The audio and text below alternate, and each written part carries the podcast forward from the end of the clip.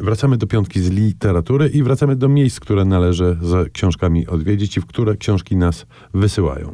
Ja byłem realistą w poprzedniej części, bo mówiłem o Rumunii, która blisko i łatwo tam dotrzeć. No to teraz popuśćmy wodze fantazji i marzeń wakacyjnych. Książki, przez które zginiesz. Tak nazywa się powieść Jana Szymańskiego, która okazała się zupełnie niedawno z taką lekko, patrz, psychodelicznowo-czaszkowatą meksykańską okładką, bo ona rzeczywiście do Meksyku i do Gwatemali nas zaprowadzi, czyli do Ameryki Środkowej. I to jest bardzo przyjemna rzecz, taka literatura czysto rozrywkowa, ale napisana przez prawdziwego archeologa. Jan Szymański rzeczywiście jeździł do południowego Meksyku i do Gwatemali, prowadził tam prace archeologiczne, więc jego opisy tamtego pejzażu i ludzi są bardzo przekonujące i to właśnie stanowi jeden z dużych atutów tej powieści, bo sama historia oczywiście toczy się, mamy tam taką właściwie a la Indiana Jones, tylko we współczesnych klimatach, historię zaginionego i odzyskiwanego przez bandytów i uczciwych ludzi kodeksu majańskiego, ale przede wszystkim ten pejzaż, te miejsca, ludzie, klimaty, jedzenie są tam bardzo precyzyjnie opisane i muszę powiedzieć, że ogromnie się chce po tym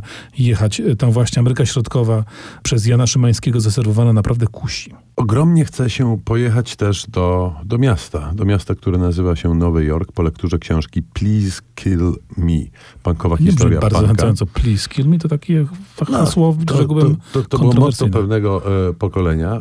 Za książkę odpowiedzialni są Gillian McCain i Lex McNeil. I to jest książka reportażowa, dosyć napisana niesamowicie. Ona opowiada nie tyle o tym punku, który nam się z punkiem najbardziej kojarzy, tylko o tym ruchu protopunkowym.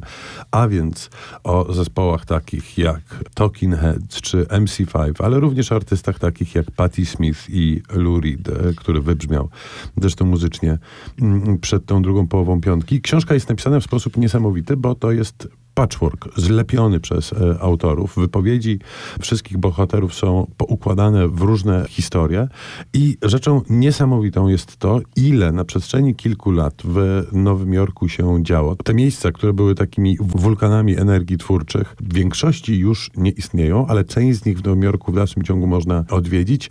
Dowiadujemy się też, jak ukochani przez nas bohaterowie i idoli muzyczni byli niesympatyczni w rzeczywistości. Ale proszę się nie obawiać, są marne szanse, żeby dostać od nich fangą w nos w dzisiejszym Nowym Jorku. To już stateczni ludzie, a historie, które kryją to miasto, są naprawdę warte odkrycia, szczególnie jeżeli opowiadają o nich właśnie nowojorczycy. Ja jednak bym pojechał trochę bardziej na południe i zjedźmy palcem po mapie w dół i wylądujmy na Kubie. Oczywiście trzymam w ręku książeczkę, która wyszła ładnych parę miesięcy temu i nie było okazji o niej wspomnieć. Teraz poniekąd to pominięcie nadrabiam. Wszystkie zajęcia Jairisa Manuela. To książka napisana przez Adama Kwaśnego. Adam Kwaśny to postać, która jakoś tam w świecie teatralnym i literackim jest już znana, a wszystkie zajęcia Jairisa Manuela nosi podtytuł Opowieści kubańskie.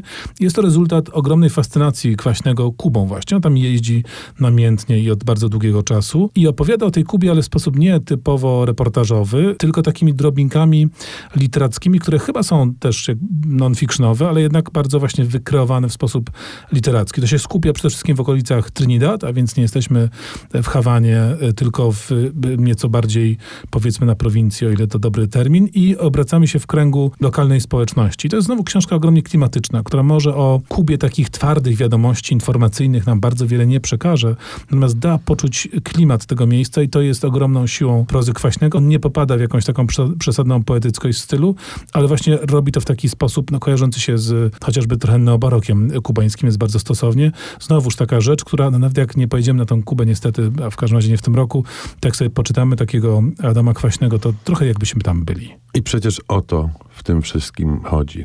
Nie we wszystkim może, ale na pewno w czytaniu książek o podróżach i o dalekich miejscach, żebyśmy mogli tych odległych miejsc posmakować w trakcie lektury. No właśnie, gdzie nie pojedziemy, trzeba trzymać w ręku książkę, trzymać tak długo i mocno, żeby nam aż ręce poczerwieniały. Prawa ręka, lewa ręka, tak jak śpiewał Nick Cave.